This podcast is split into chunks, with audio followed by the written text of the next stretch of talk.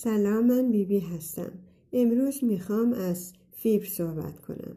فیبر کربوهیدراتی که در روده های کوچک نمی‌توانند شکسته شوند بلکه وارد روده های بزرگ می‌شوند. بعضی فیبرها باعث حرکات دودی در روده ها میشه و نوع دیگر فیبر باعث ثابت شدن قند خون میشه و چربی را در خون کم می‌کنه. سه ورقه نان سبوسدار در روز برای همه لازم است. مواد غذایی مانند نان گندم سبوسدار برنج سبوسدار و همچنین ماکارونی سبوسدار خطر بیماری عروقی و قلبی را کم می‌کنه و آدم می‌تواند بیشتر زنده بماند. برای یک نفر حدود سی گرم سبوس لازم است.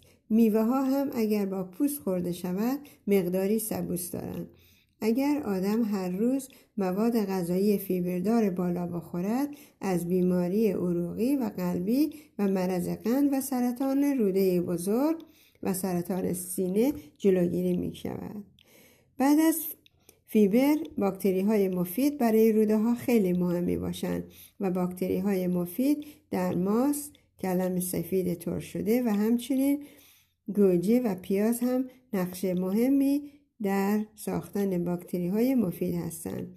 حبوبات و سبزیجات و میوه ها و گندم و برنج قهوه‌ای دارای فیبر زیادی هستند و نقش مهمی در سلامتی ما دارند. سالم و تندرست باشید.